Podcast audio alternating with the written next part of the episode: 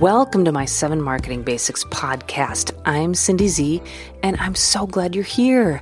I have a sweet offer for you. You can get my Seven Marketing Basics book for free. You only pay the shipping. It hit number one on Amazon in marketing for small business.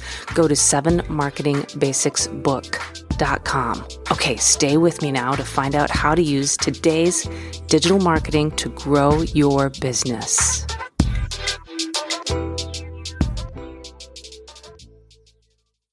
I'm having such a good day. I've been at the uh, ManyChat um, Conversations 2020 event all day today. And so uh, my day's been super fun learning about chatbots and other kind of cool marketing automation stuff. So I've been enjoying that. Um, and had some cupcakes, had some coffee, had some salad too. But anyway, um, I want to jump on and talk with you about what you can do next in your business, if that's okay.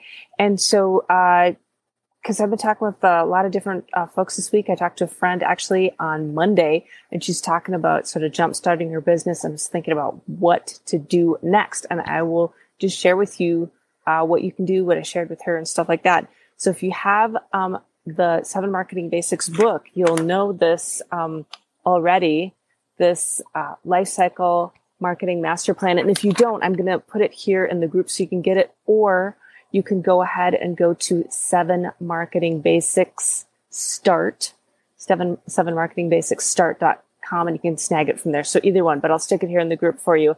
And so the way this works is you kind of look at your business and you go through there. And on the, the first part of this challenge is just take 10 minutes or so and write down what you've got in place for each section of this. So you'll know that this first part is all about um, attracting people and how they find out about you.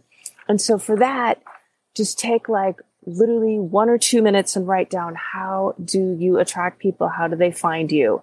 Right. And, uh, you know, if that's they find you online, great. If they're friends of the family or someone you meet at an event, whatever it is. So just go ahead and write that down, right? And then the second part of it is once you, uh, once they find you or you find them, how do you collect their information? Are you um, putting it on sticky notes? Uh, and putting it in a drawer in your desk? Or do you have a system where you can put it in there and keep track of the people and stay in touch? What do you have going for that? All right. So that's, that's a piece of it. And so this first part of the challenge, then the next part, we're going to look at how are you educating people? So how do they learn about what you do?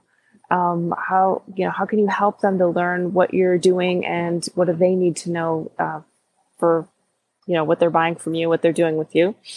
And then how do, how do you make it easy for them to buy? How do you offer that to them? Like, here's how you can buy this. Here's how you can sign up. Like, is it easy? I was trying to buy something last week and it was super hard. Like I, you know, they sent me to this website and then the link didn't work and I get on the phone and nobody's there. So it was super hard to buy what I wanted to buy. And so we want to make it easy. And so do, how are you offering that? Is it easy for your customers to, to do that? And then the other, the other sort of area of your business is how are you delivering your service to them? How are they able to tell their friends about you? Is it super easy for them to refer you?